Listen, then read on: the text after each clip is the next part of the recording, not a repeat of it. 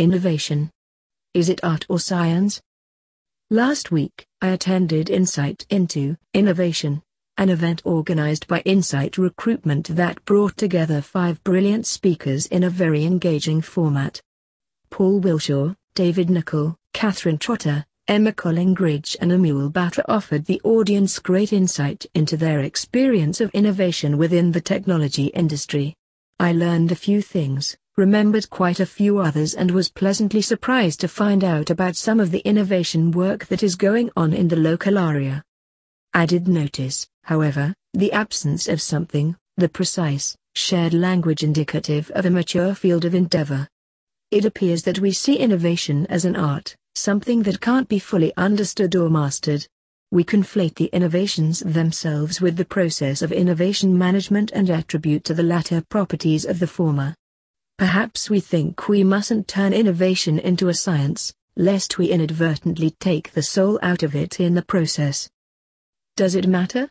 I think it does. In practice, a lack of awareness even by master practitioners makes the spread of innovation management difficult. The talk last week was of a need for managers who get it, who believe. This seems to point to inadequate management, but it could just as well point to inadequate practitioners. The value of any business activity has to be quantifiable, and innovation is no different. Frameworks such as innovation accounting, from lean startup, help assign clear business value to the work of internal innovators. Those who choose not to use formal methods must be able to defend those choices in front of their bosses. But I am concerned that this group is small, and the real problem is those who are not aware of the existence of formal methods. The field of innovation management is full of people who have got their position as a direct result of challenging convention and disrupting formal methods.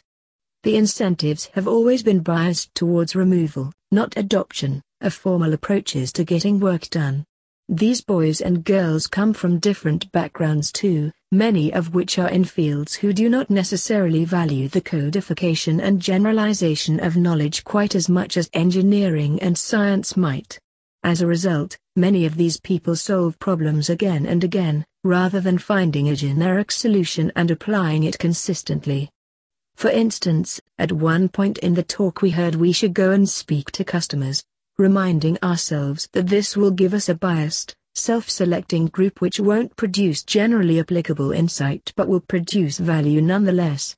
This is true, but has been well known since at least this 2012 article by Jakob Nielsen, how many times have facts like this been rediscovered, and how much collective effort has been wasted by using the flawed assumption that we're the first ones to encounter a problem?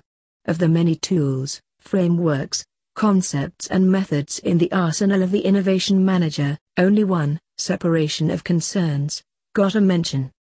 This seems to me like a wasted opportunity. Technology-driven innovation will help solve many of the world's problems, from important ones like climate change and independent living in old age to trivial ones such as what to binge watch next.